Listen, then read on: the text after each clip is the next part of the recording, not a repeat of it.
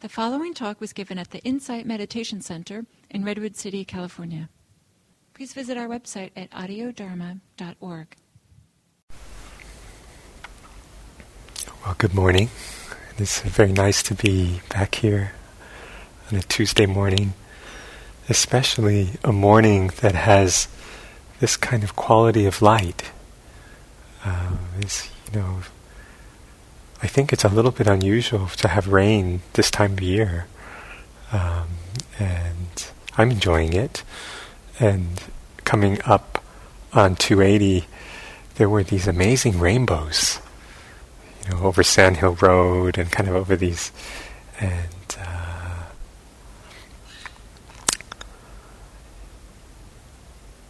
and, and I was I was thinking that if I were if I hadn't been coming to IMC this morning to sit with you and uh, talk, I would have missed those rainbows. so, so um,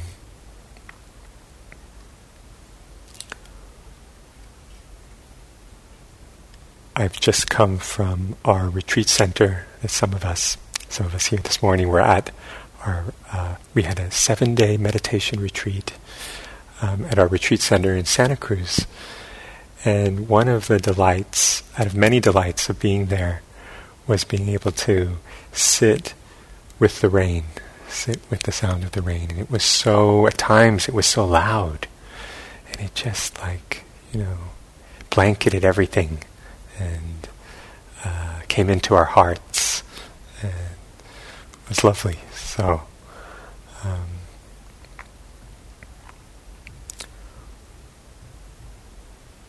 one of the aspects of this practice, of this kind of meditation practice that I appreciate, is uh, how personal it is. You know, there's that um, we we're not aiming to sort of take our experience and fit it into some structure, fit it into some box, fit it into some you know, pre-arranged, pre-ordained kind of uh, scheme. Um, rather, we are uh, aiming to be with ourselves as we are, be with our experience as it is. And so it's this incredible kind of permission to really be with ourselves um, and look, look, look feel, sense, and be um, with the understanding that there's nothing wrong with this moment. There's nothing, nothing missing, no mistake. Um, it may not be the way we want it to be. It may, you know, it may not meet some kind of expectation, some kind of idea we have. But when we can kind of relax those expectations, relax that thinking, relax those ideas, we can be um, we can be with the moment.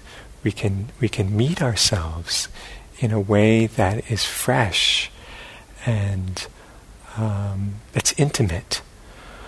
Um, so, so, something about this word intimacy, this closeness. Um, in some of the Buddhist traditions, intimacy is a kind of synonym for awakening kind of synonym for enlightenment. To become intimate, to become intimate with ourselves, to become intimate with all things. So, I mean, I think that's a pointer for us in a way to get closer, um, to um, and to and to be able to study what is it that um, creates distance, what is it that keeps us separate. Um, So, this kind of personal quality of Buddhist practice, um, and so there's this saying to study Buddhism or to study the Buddha way means to study ourselves. Means to that you know it's not that Buddhism is out there in a book and we need to like memorize all these ideas and you know and then somehow, in a way, bolt them onto our experience, but it's, that, that it's truly um, there is no Buddhism outside of ourselves, and um, our capacity to simply be present with what's happening now. Um, so, so all of Buddhism is contained in this practice of meeting ourselves, studying ourselves. Um, one of the questions that came up on this meditation retreat, which which I very much appreciated, was someone saying, you know, I've been meditating here all week, and I just feel like I've gotten more and more self-absorbed. You know, I'm just sitting and thinking about myself and feeling feelings and feeling sensations, and um, am I am I doing it wrong? Is there some mistake here? Um, and I think it, it doesn't, we don't need to be on a meditation retreat to think that maybe in some way um, meditation can feel self-indulgent or self self-absorbed or something. Why should I just be sitting here with my eyes closed, feeling the sensations of the body, feeling the breath, when I could be out there, you know, saving the world, you know, or at least, you know, making more money, or or or you know, um, helping others in some in some very concrete, uh, definable, measurable way. Um, so it's a wonderful question, and it's a and it's a um, you know, one of the things I said to her was that um, in meditation practice, um, yes, we notice all the different thoughts we think about ourselves. Yes, we're spending a lot of time in our own experience. Um, but in all the moments of our life, in all the waking moments of our life, we're often thinking about ourselves. We're often caught up in some kind of dream about, which is usually has one starring character, which is me, and what I want, what I don't want, what I fear, what I hope, what I need to get, what I need to get away from. Um, and so I would, I would guess that the number of self-involved thoughts is not any higher necessarily in a kind of formal meditation practice than it is in our regular life. But the main difference is in meditation we see it, where we don't we do not have the usual distractions. We don't have the option to kind of pull out our phone and just, you know, go down some rabbit hole of whatever it is, the news or social media or researching something or calling or communicating with someone. You know, we're kind of here with ourselves. We're we're alone in in a very profound, very powerful way. And so we get to notice our mind in a way that we don't usually notice it. We get to notice thoughts, you know, and the things that we're thinking about. Um, so, as we notice more and more and notice our minds, it's a great insight to say, wow, all of the, I'm thinking all these thoughts and they're all about me. you know, that's a great thing to notice. This is what the mind does. This is, this is, you know, this kind of loop, infinite loop. Isn't that the Apple Apple's campus infinite loop? This infinite loop of of mind stream of self-referential thinking. And um, I often think that if I if I look at the kinds of thoughts I have in meditation, there's really just about four to six categories of thoughts. You know, there's planning. there's you know there's kind of memory. There's you know there's a f- there's a few different buckets. Um, but so to begin to notice that, to begin to notice how the mind is, is very valuable. Uh, sometimes I don't really I'm not aware of a certain kind of um, emotional state, mood state, until I sit down and meditate.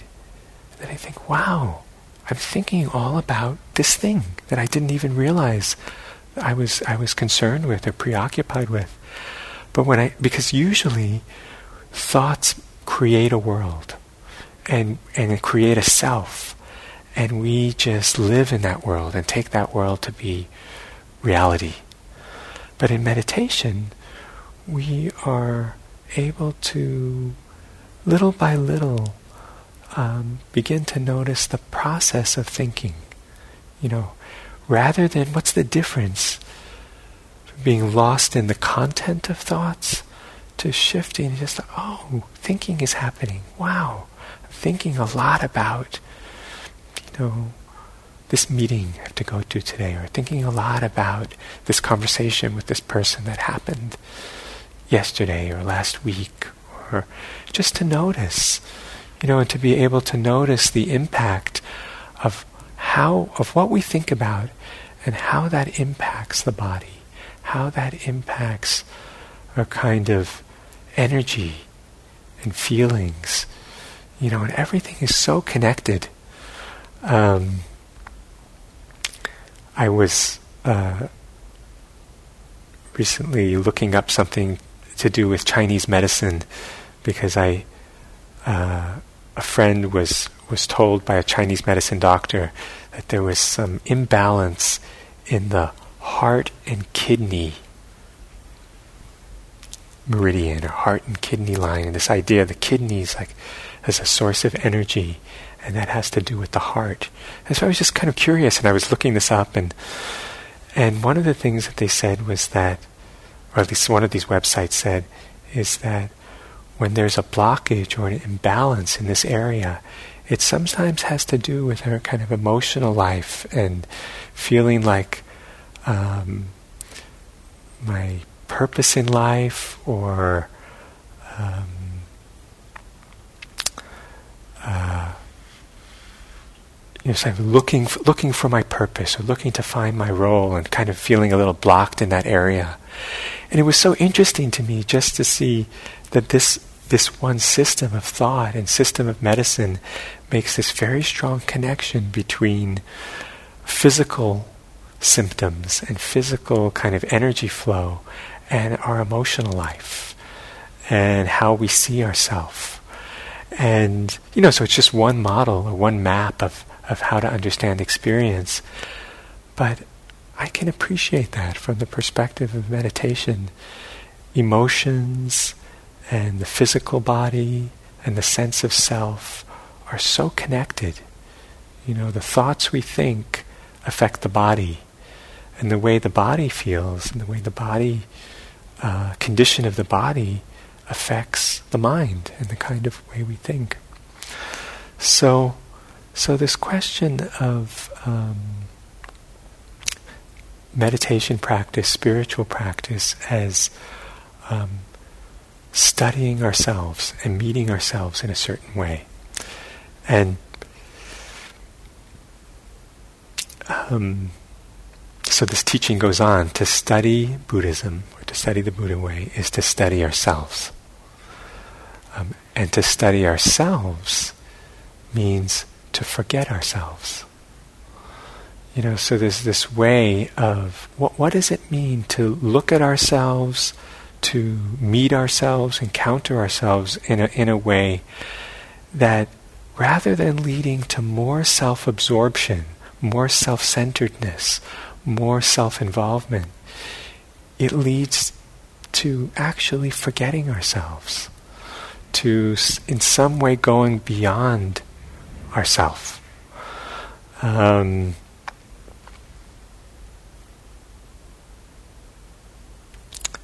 I think one one powerful il- illustration of this for me was um, actually expressed in a an experiential art exhibition that I saw about 12 years ago at the Museum of Modern Art in New York City. some of you might remember this or have heard about it because it got a lot of publicity. But it was an it was an exhibition called "The Artist Is Present," and what it was, it was in the big atrium, the big lobby of the MoMA, and the artist was, is a woman. Her name uh, is Marina Abramovich. I think that's her name, uh, Abramovich or Abramovich. And she had two chairs set up in the center of this big empty lobby. And she sat in one chair, and the other chair was empty. And the, the concept, the way this the way this art installation unfolded was that anyone was invited to sit in the chair opposite her. And so she was sitting here, and a, and a person was sitting, you know, empty chair was, was right in front of her. And anyone was invited to sit in the chair in front of her and, and just stay there as long as they wanted. And the two people, the artist and the, you know, the guest, the viewer, whatever, just looked at each other in silence. And well, actually, she was in silence and she was looking at each other. I think the person could do whatever they wanted. Basically, most people, um, it seems that most people just looked at her and she looked at them. And they just sat in silence in this way, looking, beholding each other, looking at each other. No words. Um, and what was amazing was what would happen in this in this kind of energy field that people would sit, some people would start to cry, would start to um, you know, it's like little by little, the mind, this the, the kind of pendulum of the mind that thinks and has all these stories and would just slowly, slowly, slowly like come to a rest. Come to rest. And what it what it seemed like and what it felt like was it became this this very um, pure moment, this very almost like a naked moment of just this vulnerability and this beauty of two people meeting each other. You know, no words, but this um, this this contact, this seeing, um, and uh, I heard that there was a a book put together because a photographer was behind the artist, was behind Marina Abramovich, and taking portrait photographs of each person. You know, and that kind of feeling that would little by little come out in each person of just sitting there and being completely seen. You know? And so in a you know kind of certain moment was captured of each of the of each of the participants and was put in, together in a book. Um, and so I happened to be in New York City at that time, and I, I went twice to this exhibition. It was so moving, it was so powerful, and there was also such a long line of people waiting to to, to, to, to, sit with the artist and just have this kind of um, experience and this exchange. But I'm trying to remember, and the second time I went, I did have a chance, just for a few minutes, to sit down, and you know, person could sit as long as they wanted. And she came in before the you know this opened before the rest of the museum opened. So it was something like she was there 12 or 14 hours a day every day for i think 6 weeks or 8 weeks. Not she didn't get up she didn't go to the bathroom. She just sat in this chair. And um, I don't know if anyone has ever had the opportunity of doing something like this um, often in a kind of training or a kind of workshop, or especially in the meditation business, meditation field, um, we do something called dyads, and dyads are like pairs of two people, and you just sit with each other and you look at each other, and sometimes there's a question or sometimes something, But what I found is the most powerful thing is just to be in silence and look at each other. And you're seeing, you're the seer, but you're also the seen. You know? And it's this, it can invoke, it can evoke this very powerful um, um, experience of being, it's like you're fully seen and you're also seeing. And it's, there's, there's something, um, there's a way that like concepts fall away. And in my experience of it, the stri- the, if I could put words to it, it's like every single person you behold like this becomes beautiful. You know, it's like the essence of the person just comes forth. And it's an essence that is a it's a beauty, but it's a kind of incomparable beauty. Meaning it's not a beauty according to some standard of, of beauty or some idea of beauty. It's a beauty that is because it's like what you're seeing is so fully itself. You know, there's a perfection in that um, the seer and the seen become one, yes, but it's like there's just this perfection in, in what is seen.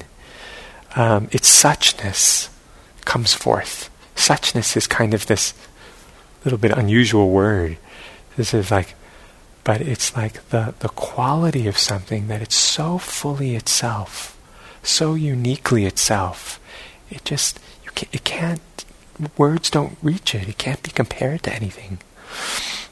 So this quality of suchness comes out, and every single person is just so beautiful, and and so it's a gift to be able to see that way, and it's also such a gift to be seen.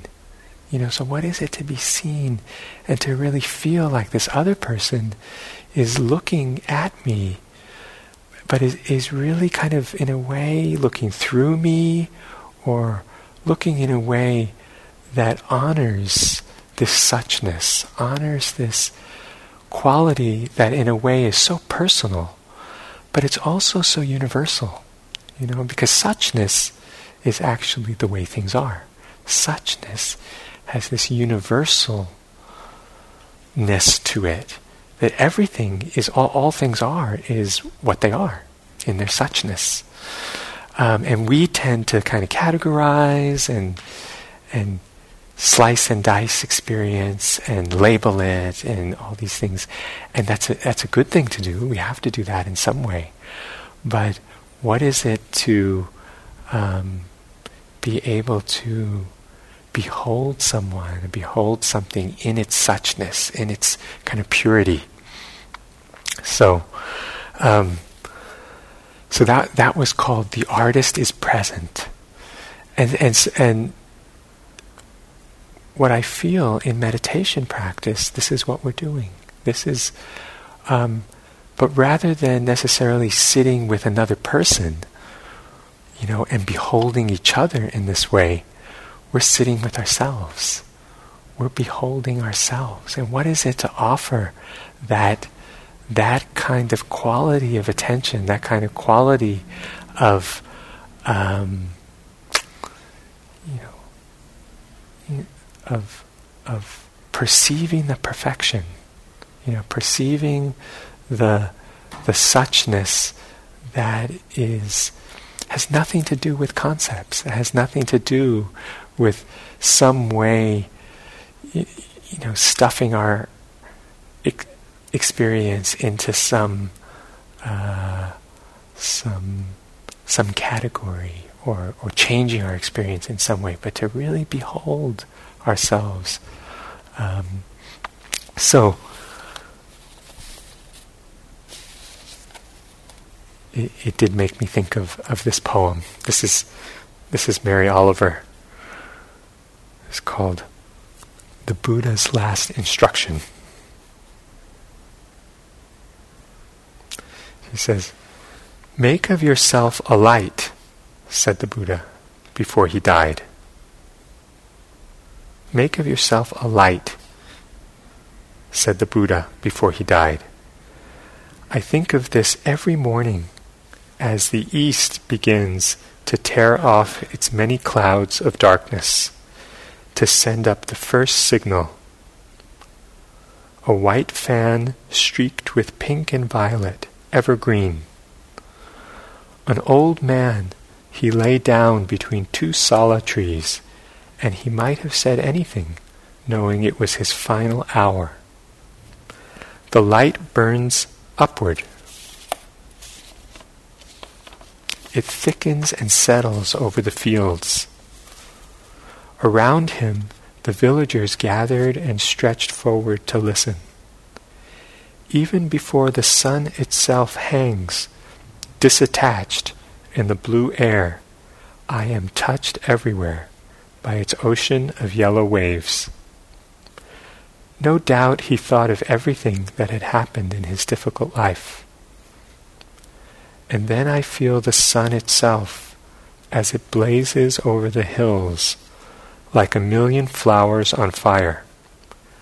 Clearly, I'm not needed, yet I feel myself turning into something of inexplicable value. Slowly, beneath the branches, he raised his head. He looked into the faces of that frightened crowd.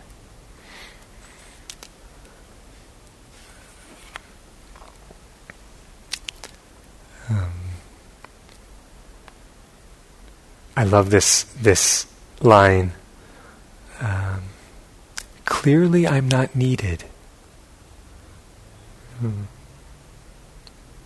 Yet I feel myself turning into something of inexplicable value.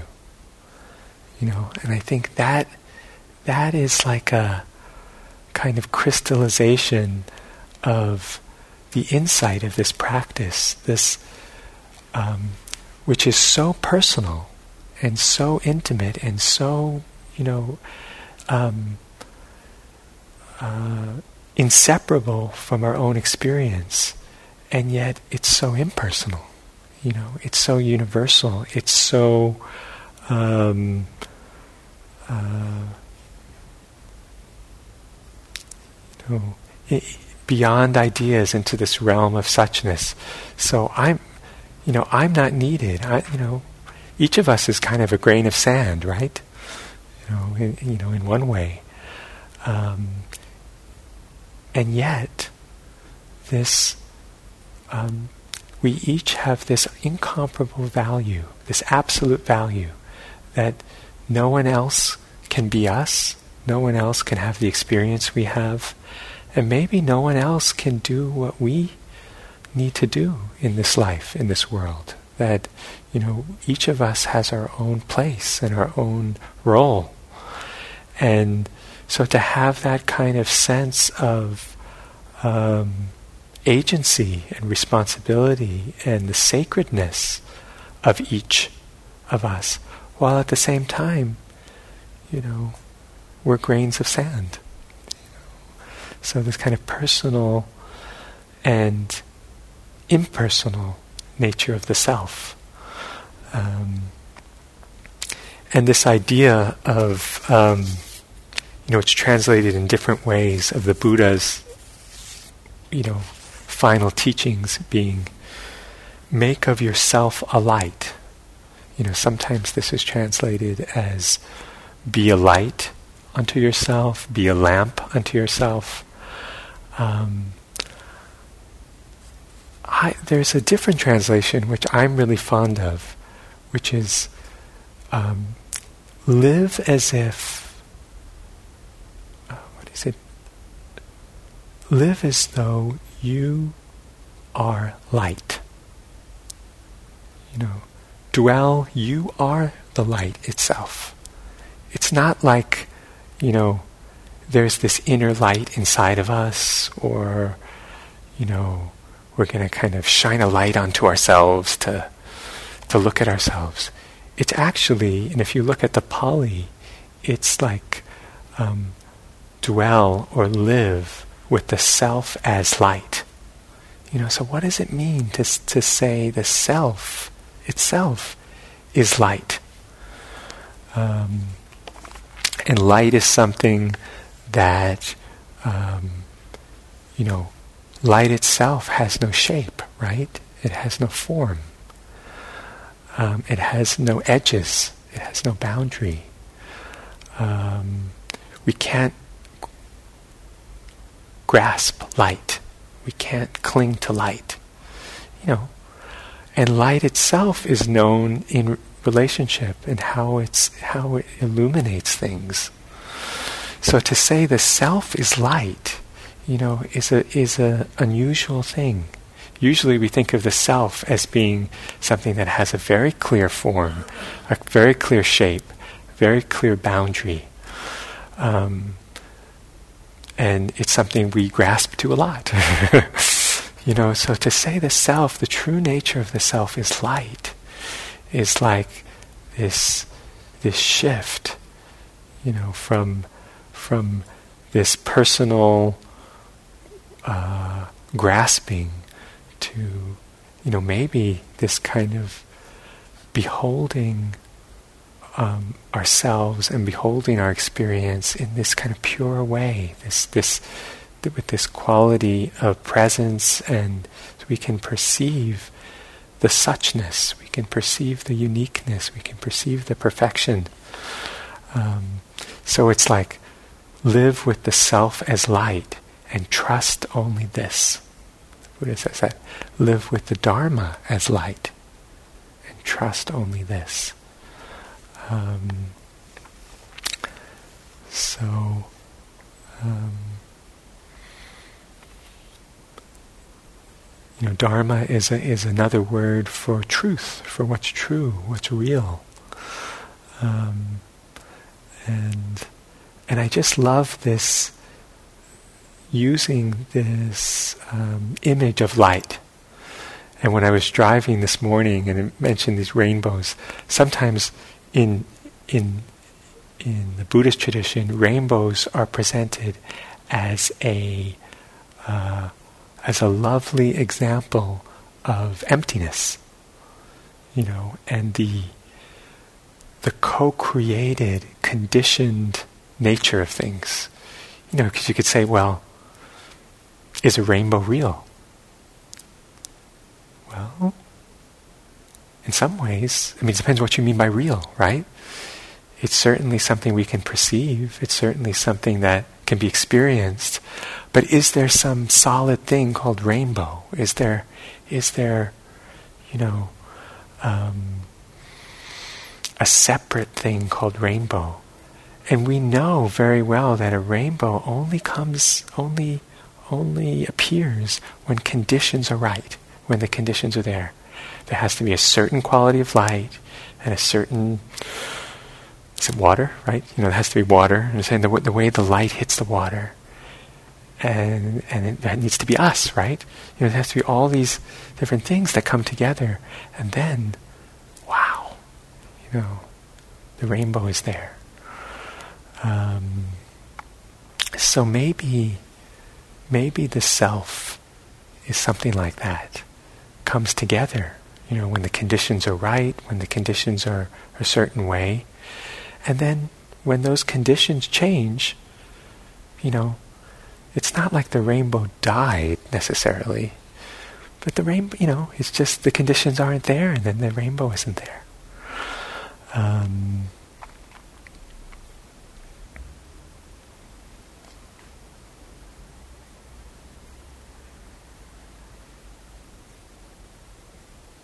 So this teaching goes on to study. To study Buddhism is to study ourselves. To study ourselves is to forget ourselves. And that's what I think happens when we, like in that encounter, when we see another person so purely, so intimately, we see ourselves so purely, or we you know, are doing some activity and we just merge with the activity. You know, it's like the dancer becomes the dance. We're just so there, we're so in it. I think we all know that experience of just forgetting ourselves, forgetting about the world, forgetting time. You know, we're so there in the moment. So to study Buddhism is to study ourselves. to study ourselves is to forget ourselves. And to forget ourselves is to be awakened by everything, to be illuminated by everything, by all things. You know, it's like the way light illuminates everything. You know, light doesn't discriminate, light doesn't, it just, everything is, is revealed, reflected. So, when we can forget this grasping self and enter into the moment in a kind of sincere way, pure way, vulnerable way, and just meet what's there, um, we make ourselves available to be uh, awakened. And it's not like it needs any special thing to awaken us, it's just we're awakened by everything. Everything is just uh, showing itself to us. So,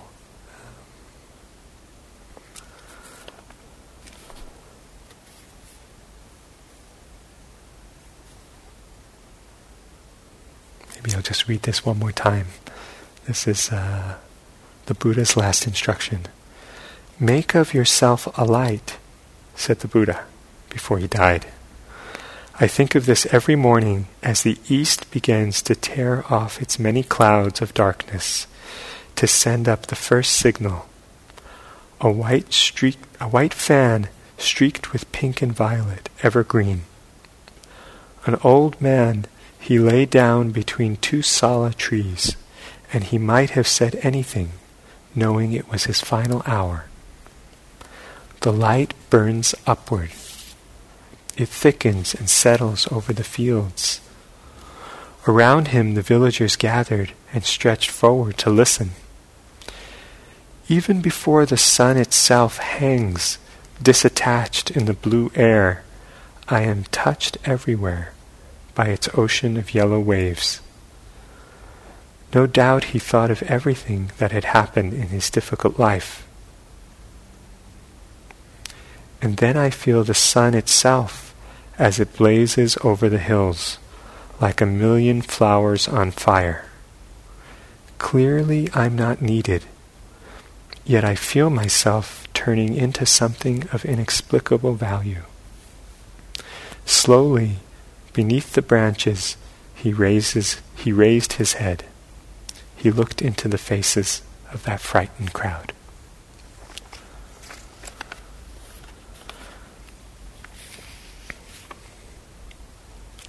So I think one of the uh, beautiful gifts of this practice is to, at the same time, discover um, the humility of uh, that maybe we're not the center of the world and center of the universe, and you know this kind of sense of being one one grain of sand, um, but at the same time that grain of sand, this grain of sand, has a kind of inexplicable value that can't be replaced, can't be compared. And so, what is it to see everything, everyone and everything, as having this um, inexplicable value? Thank you.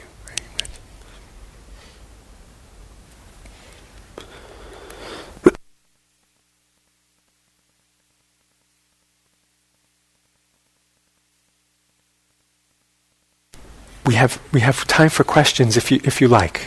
You know.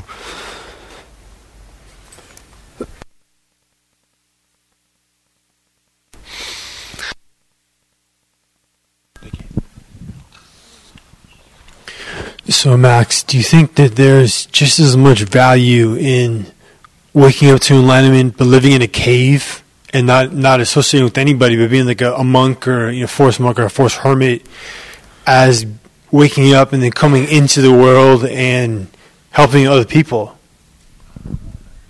Great. Thank you for the question. Um,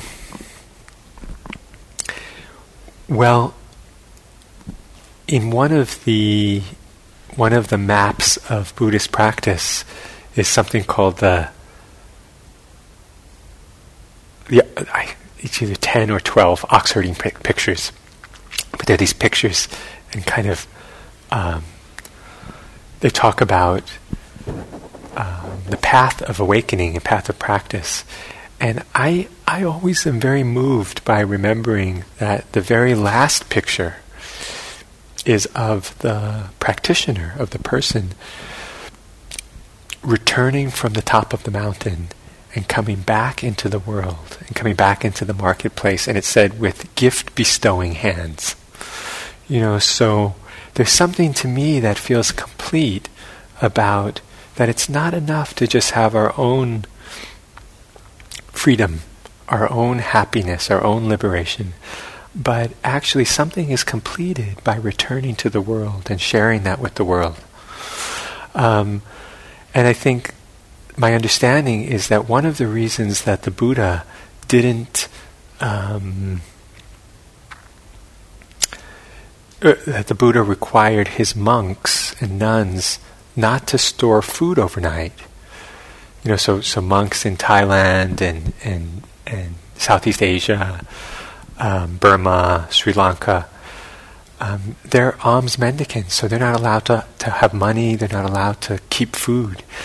And so part of, so they have to kind of relate to people and, and leave the cave and go in and um, receive offerings. So they have their bowl and they you know go in and they get food from the villagers. And it's a sort of it's a way of you know, maybe in some way of keeping the the monastics connected to you know to the lay people and to the people so they, they can't just go off in their cave for months and months um, they they need to relate to people and they need to practice in a way that people want to give them food you know that people respect them. And so there's this kind of beautiful relationship between the two. So to me that feel that makes sense. That feels kind of complete that you know we we we go inside and we meet ourselves in a certain way, but it's in the service of taking care of the world and being with others and sharing what we know. Um, that said, at some points in our practice, it may be very wise to spend a lot of time in meditation, maybe, or on retreats, or doing something where we're really trying to um, figure something out inside of ourselves, you know, and then and then you know, at some point, we our practice shifts, and you know, and maybe it's more about service and being in the world.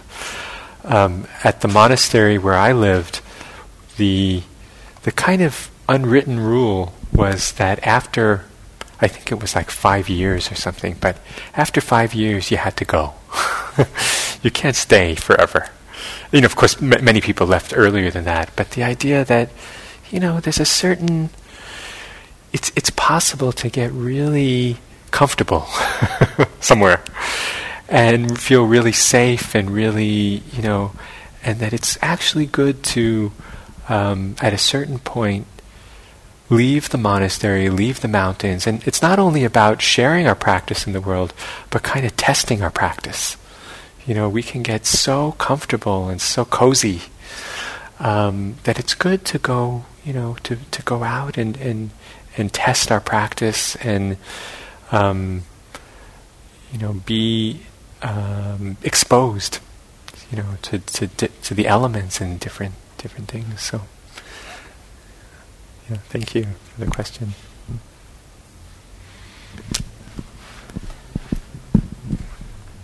And maybe just say your name so Declan, Declan. thank you.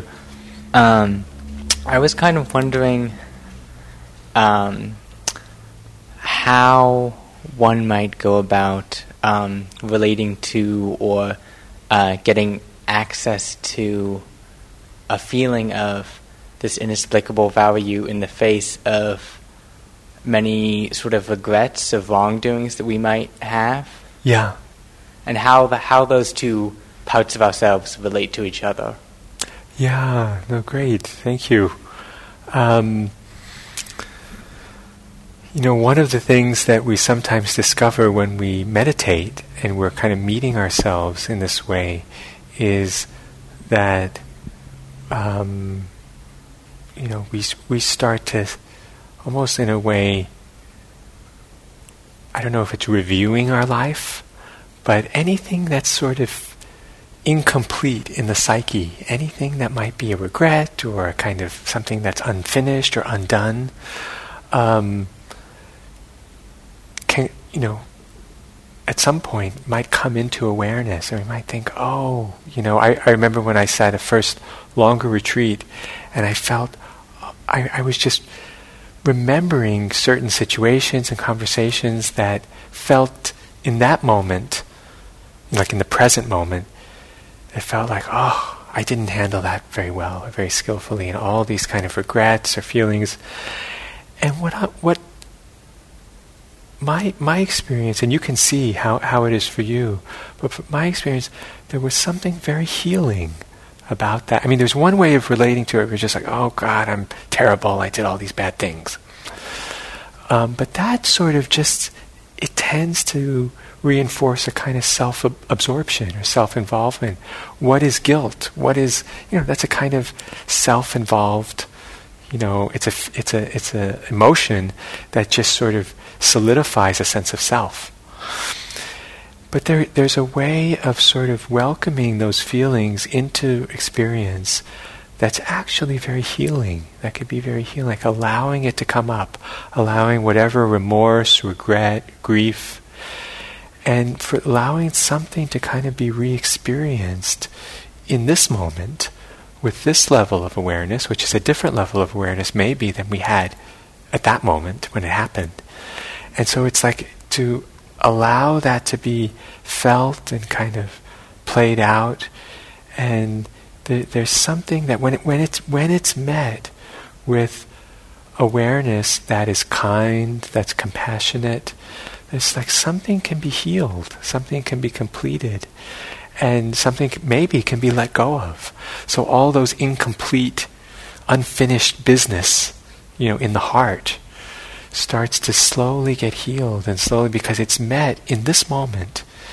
You know, even though something that happened in the past, it can be alive for us in this moment. And then our work is to meet that feeling with and to behold it in the same kind of way that, you know, the artist is beholding the viewer and the viewer is beholding the artist. To hold it in, in the heart, hold it in the body, with kindness, with care, with compassion. And sometimes it might mean feeling strong emotions. Often those emotions need to be felt and need to kind of move through in a way. Um, and but I, have certainly felt a, a tremendous kind of healing and completion that can happen through that. Um, so I think it's an important process, an important part of the practice, and it's it's really meeting and including all of ourselves. And, and this is a big part of ourselves. So um, if that's happening, you know, as much as we can to kind of welcome it and sit with it, to let our body be the, the container of it and to hold, hold it, be willing to feel it. It's not a mistake. Um, and even though it's a, some kind of echo or reverberation of the past, it's alive now. It's if it is, you know, it's alive in this moment, and to be able to meet it with that level of awareness um, is a wonderful thing. So, um, does that kind of mm-hmm. yeah? Thank you. Yeah, you're very welcome.